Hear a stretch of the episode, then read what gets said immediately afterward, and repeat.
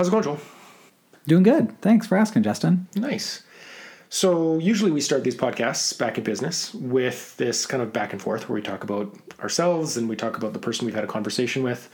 Um, so, this time, though, I want to take a little bit of break from that. And why is that? Well, because you're going to be the subject for this conversation. Ah, right. So, we'll definitely talk about some of the journey that you have later in the podcast. Uh, but I wanted to touch on a couple things that we've chatted about a few times, which is this idea about identity and mentorship that you've talked about. So, how do we jump into that a little bit? Okay, let's let's give it a shot. So, identity is a real heavy thing. How do you manage your identity of who you are, think you are, and, and actually are? Yeah, that that's a good question. I guess I would say that I'm not too scared. The only exception, though, is when somebody asks me what kind of work I do. And that's when I really feel like I'm a deer in the headlights. That's interesting. So, why do you feel that that's kind of the case? You know, that that's a good question. I mentioned in the podcast that I recently moved here to Edmonton. And that move has actually been a great way for me to kind of shake things up and um, get more in touch with how I work and what I do and, and really think about it. Some of the ways that I've been doing that have been actually just going to meetups and social professional events. Mm-hmm. And which is good because it requires a little beer as a lubricant. so, like a lot of us, I'm naturally an introvert. Psyching myself up to go and be outgoing, it's not always easy. Right. But it's necessary. That's kind of the way the world is these days. And so, as a part of that, when I introduce myself, I'm kind of workshopping, kind of testing out the story that I tell about myself. So, mentioning the skills that I have in different ways and try to figure out what resonates most with people. Mm. Yeah, I think that's really interesting. I mean, some of the challenges, of course, like you say, is putting yourself out there, whether you're an extrovert or an introvert. You know, you still have to have a cohesive message on the identity that you have and, and what you're putting out there. So, you know, for you, what's obviously it's it's networking, getting yourself out there, but is there a bigger goal beyond that? Um, I think networking really is a huge part of it. Is that I want to make connections. I need to make connections. I have my own consulting business, and I of course need clients. But the other thing is that I had a gigantic network back in Seattle, and coming to a new place and starting almost completely from scratch, it's really daunting. Oh, I definitely get that. I I chose to chase love and life off to Newfoundland, and you know, going through that experience of rebuilding your network basically from scratch, as you say, um, there's a heavy lift there. You know, when you don't have that network to lean on to introduce you to other people. Totally. So you know, how has that process been going for you? Are, are you making the connections? Is that coming on as fast as you'd like?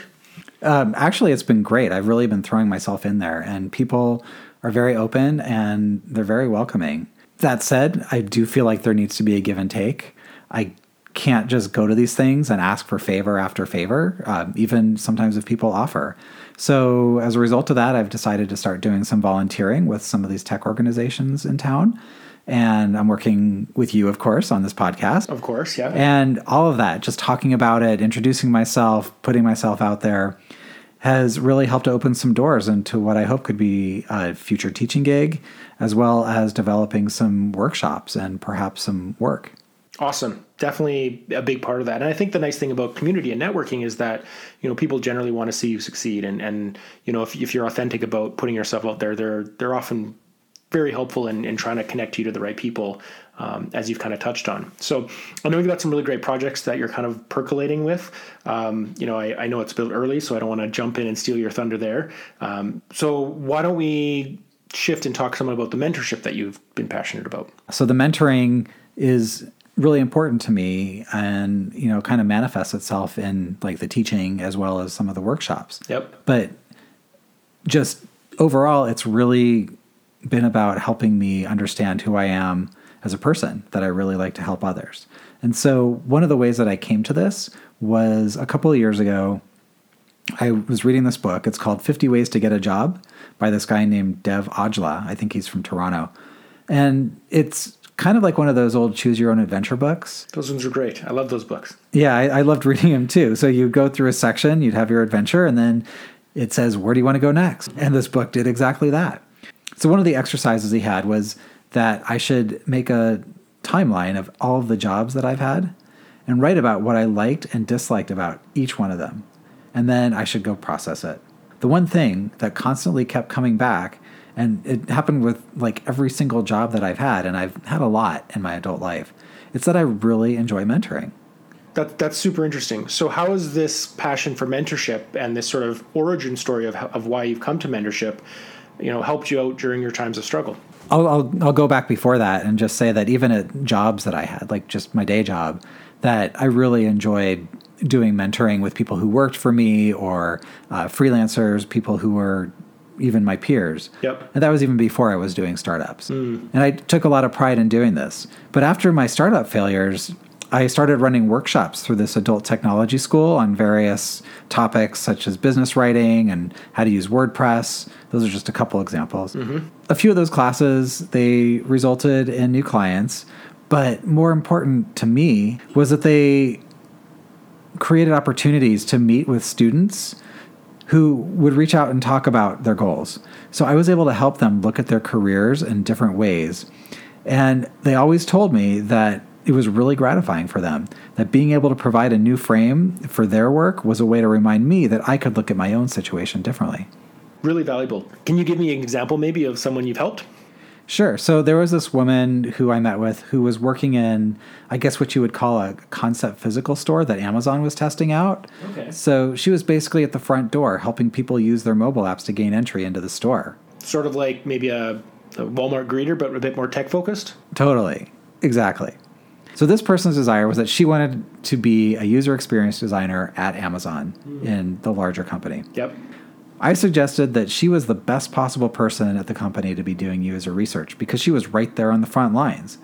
So if she could put together some kind of case study, because people would have issues with the app, they might have issues with finding products in the store, um, anything like that. She had people who were literally lining up at the front door trying to get in and these could be her quote unquote test subjects.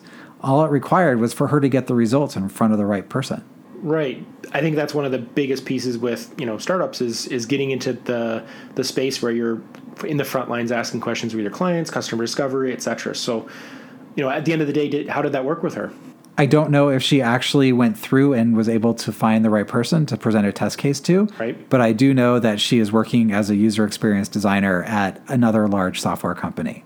And so, whether she was able to use this different way of thinking to her advantage, she is now doing what she expected and hoped to be doing.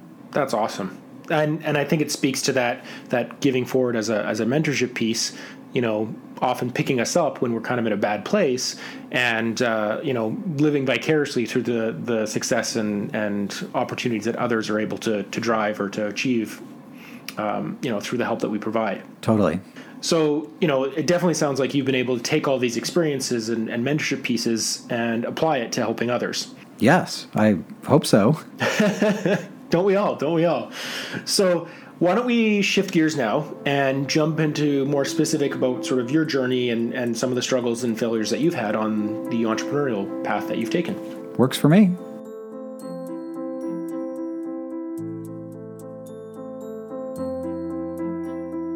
2002 is the year that I was hired to be the editor in chief of a small community newspaper out in Seattle where I was living. Yep. And one of the reasons that I was hired there was that I had a history in the tech industry. I had been a not very good web developer. And this is this is something I will readily admit that the coding aspect of anything goes over my head, but I had a really good understanding of things like content management systems and how to work with unstructured data. Plus, I had a journalism degree. I was able to understand how to conduct interviews and had the organizational skills where I'm having to assign articles and edit and work with community members. It was a very big job for somebody in their late 20s. Right. Fast forward to, let's say, 2010. So the iPad was announced, it first came out, and I had been thinking about how newspapers were doing in general. This was just after the end of the big recession. my newspaper had almost gone under. There were a good number of newspapers that had gone under or were struggling.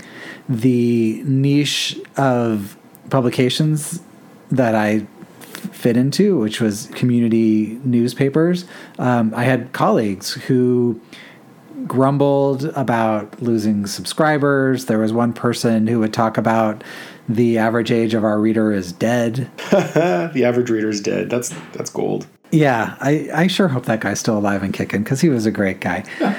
I miss you, Bob, if you're out there. Nice. So I was thinking from sort of a 10,000 foot view perspective, what can we do to make distribution better, especially because we have this new device that you can carry with you Yep. that's got access to Wi Fi with a large form factor. Why don't I try to figure out a way to create an app for the iPad that would enable small or even medium sized publications to put their content on, white label it for themselves, and then sell subscriptions? It's nice. So tell me about the product. What kind of questions were you asking as you thought of these things? You're not getting the print version, you're getting a digital version of raw text and images as you want them to look. Right. you know, based on the template that you're using for this white labeled app. So you're kind of getting the look that you want, the you know, your logos, you can have advertising, and that none of that was really being done in the way that I was envisioning it being done. So nobody was thinking about this? How did you get started on it? I came out with a company called Tablature. I spoke to a lot of colleagues who also they were interested. And this may have been mistake number one in that mm-hmm. it's just sort of the confirmation bias Right. thing. Like everybody thinks it's a cool idea. Everybody looked to me as kind of the quote unquote tech guy yep. Okay. Because I kind of had that, that understanding and I had been on a journey with my own publication to really bring our publication into the 21st century. And it was the part of our publication that was actually growing. Yeah, definitely. You started to work on it. You clearly designed it and you had a vision. So I had that.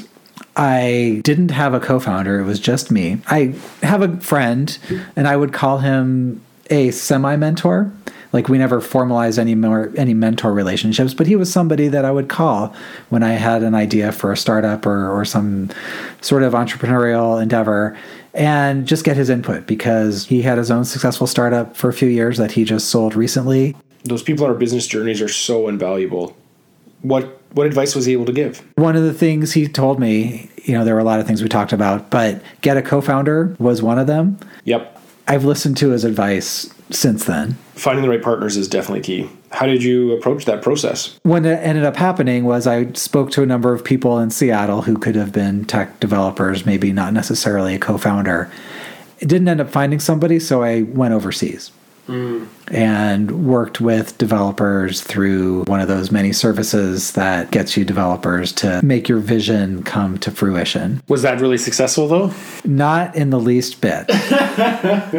it took close to three years to get my minimum viable product. The time barrier, you know, anytime I wanted to make a little change, it was 24 hours. I would send them an email. They would get it 12 hours later when I'd be asleep, and then they would send it back. So that was challenging. And I ended up going through a few different developers and having to start over at a couple of points. And by the time I finally had my MVP, which was almost two and a half, three years later, all of my potential clients had moved on. Well, and, and the industry, as a publishing industry, was going through severe changes very Yeah. rapidly during that point. So three years is a long time to work on that. Long time for anything when you're talking about technology. Yep. There, there were a few companies that had popped up that were kind of doing the same thing. I don't know that any of them really caught on. Mm.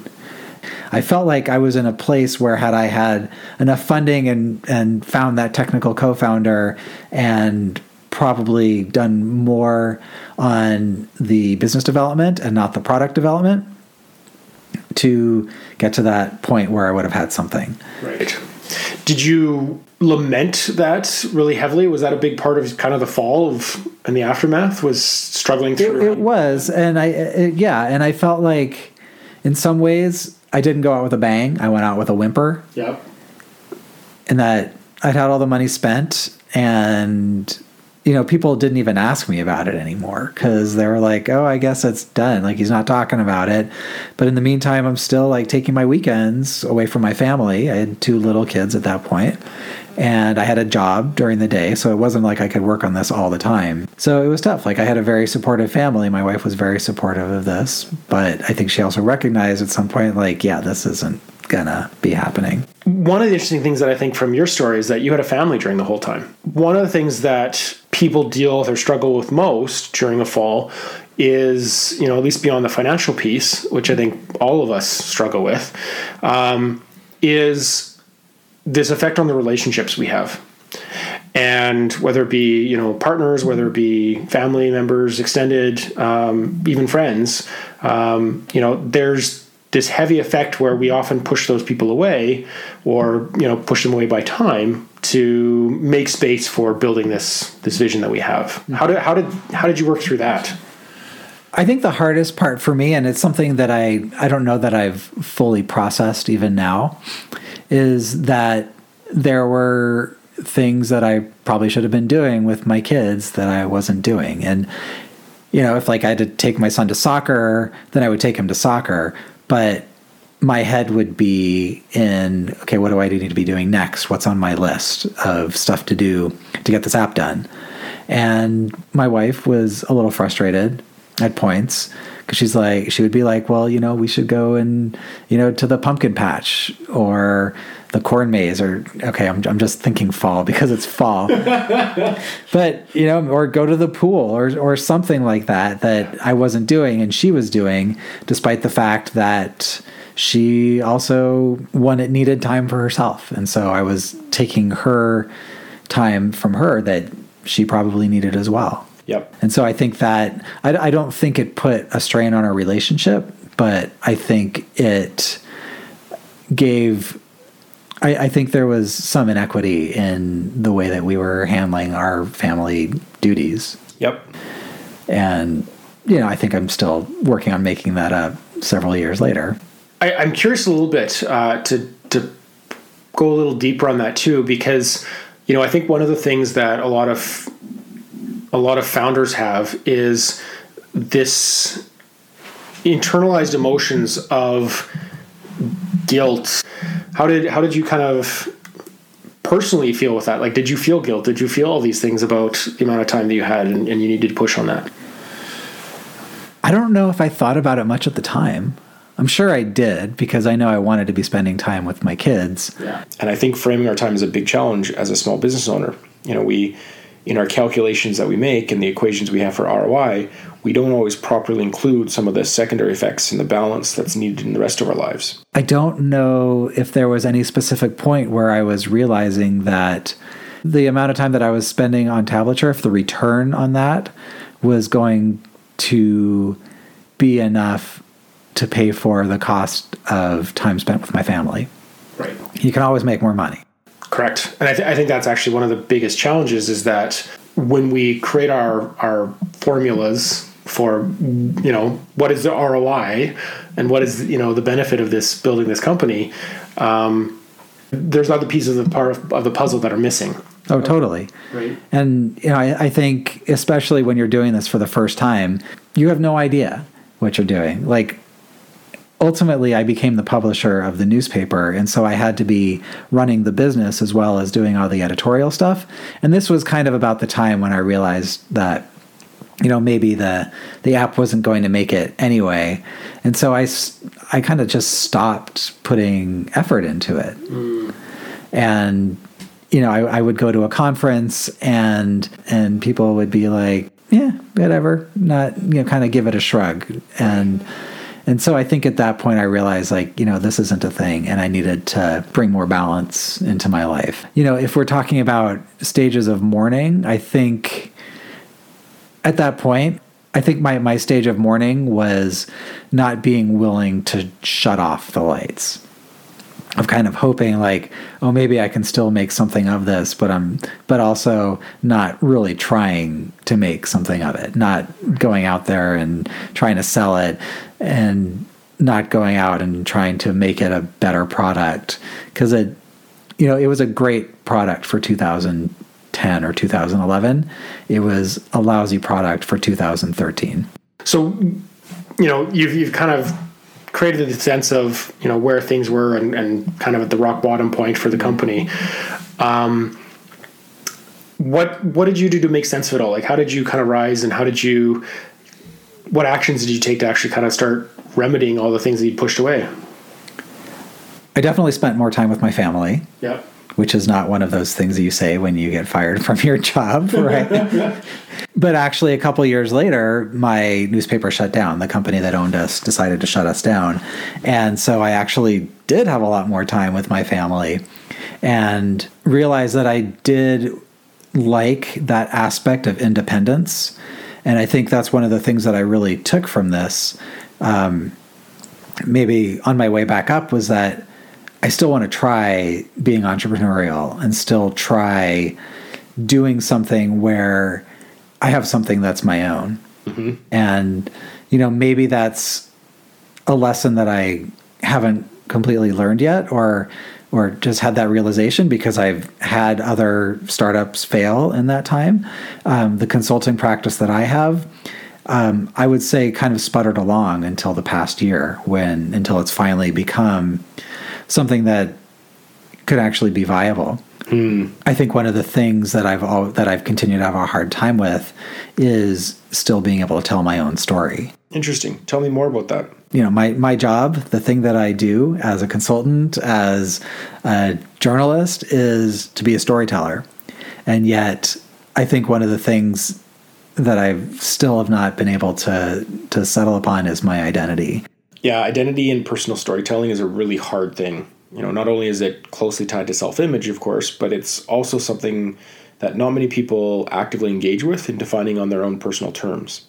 That's one of those things. It is, it is a thing that my wife tells me is you need to work on that. And right. so So what processes and activities have helped you or currently helping you define your story and identity? For me, I've actually just moved to Alberta recently from Seattle and trying to get myself into this community. And so it's a thing that I that is actually tangibly important yeah. as I identify myself. So that's a thing that I think is a byproduct from this failure is committing to doing something and putting both of my feet into it and and really defining what that actually is. So, how long did recovery take for you? What was life like for you as as that was happening, and how it's been for you as a journey? I did move into another startup after that, where I had a partner. Um, we didn't have a technical co-founder, which was probably a huge, not probably, which was a huge problem for us. Um, we were able to get developed an MVP before we ran out of money and there were definitely some personality issues there between the two of us. Are there some key takeaways you've learned from that experience? One of the things that I took from my co founder that I think is really important is that in the businesses that he's been a part of or started, he has always put a real emphasis on thinking big. Mm. And it's not just, okay, be a consultant for content to do these little marketing pieces, but how can you move the needle, be a market maker, be the person that people want to come to when they have an issue because they know that you're the one who's going to solve that problem. You bet. So that's a huge takeaway from another failure that in retrospect was probably good that it failed and the the emotion that I felt from that was mostly relief but um, good lessons as well. And I think lessons are really one of the most important things that we can bring and pass on to other people as we move forward in our lives, as we do this podcast, yeah. and and really, you know, in my own career. Um, as somebody who strives to also be a mentor and to share my knowledge and help others become better at what they do. Let's shift gears a bit and and cover off kind of post failure to you know to nowadays and and see what that journey is, has been for you. So we we finished up september of 2018 and i started looking for nine to five kind of stuff. But what ended up happening was my consulting started to get busy and I started doing really interesting stuff like kind of falling back on my journalism skills and reporting skills and interviewing people for podcasts and writing scripted podcasts and doing a lot of product marketing and program marketing which has gotten really interesting. It's really gotten me more into the artificial intelligence space mm. and given me a lot of understanding of AI, which really needs to become a part of my personal storytelling pitch because I know a heck of a lot more than most people do about AI, even if I'm not a data scientist. Correct. I feel like in the past year, and I've kind of reset myself as well, moving my family up to Alberta and, you know, starting to create a new community and becoming involved and starting to volunteer within the tech community here. So I feel like I'm in a good spot now. I'm able to look back on successes and failures and say, this is what I've learned, and really contribute that to, for instance, a new podcast series like the one we have here, Correct. or or with organizations that serve entrepreneurs here and and help with the messaging and the marketing and, and trying to make that a more interesting uh, way to bring people into that environment. Yeah, I definitely echo that. The mentorship piece and the giving back has has definitely been a big part of, of my journey back to getting better and, and being back in business, as they say. Why don't we put a pin in it there, and we'll we'll wrap up because I think uh, we've only scratched the surface today, and I know our, our future conversations are going to go a lot a lot deeper than that. In conclusion, it's not going to be the two of us talking every week what we want to be doing is talking to people who have been in this place as well. Talk about their stories, talk about their successes, talk about their failures, and how they came back. We want to talk to people who are experts in the field, who work with entrepreneurs to maybe talk about ways to avoid failure or ways to deal with failure and bring them back to where they feel is a point of equilibrium so that they can move on with their lives. And you know maybe it is getting that nine to five job or maybe it's starting something new. But getting them from that place of anxiety and depression and fear to some place where they can know that they can be successful. And even if they have to fake it till they make it that they know that they have the power to do that based on experience and strength. Very excited for that. And so this is our call to action to you dear listener that if you or if you know somebody who has been through this get them in touch with us. If you're somebody who can provide some of these resources, we'd like to find out about it and we can feature you or we can put you onto our website. As a final comment, this podcast is for you and in support of your journey as a listener. So let us know what things you're working through so that we can share stories and resources that will help us all get back to who we know we can be faster and stronger. Thanks for your attention today. We wouldn't be here without you. Let's all help each other get back in business.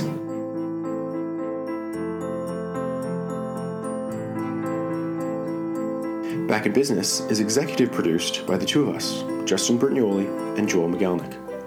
Music theme by Purple Planet Music. Want to be featured on Back in Business? Email us at story at backinbusiness.io. Find resources, assistance, or just someone to lean on by visiting us at backinbusiness.io. Thanks for being part of our journey back.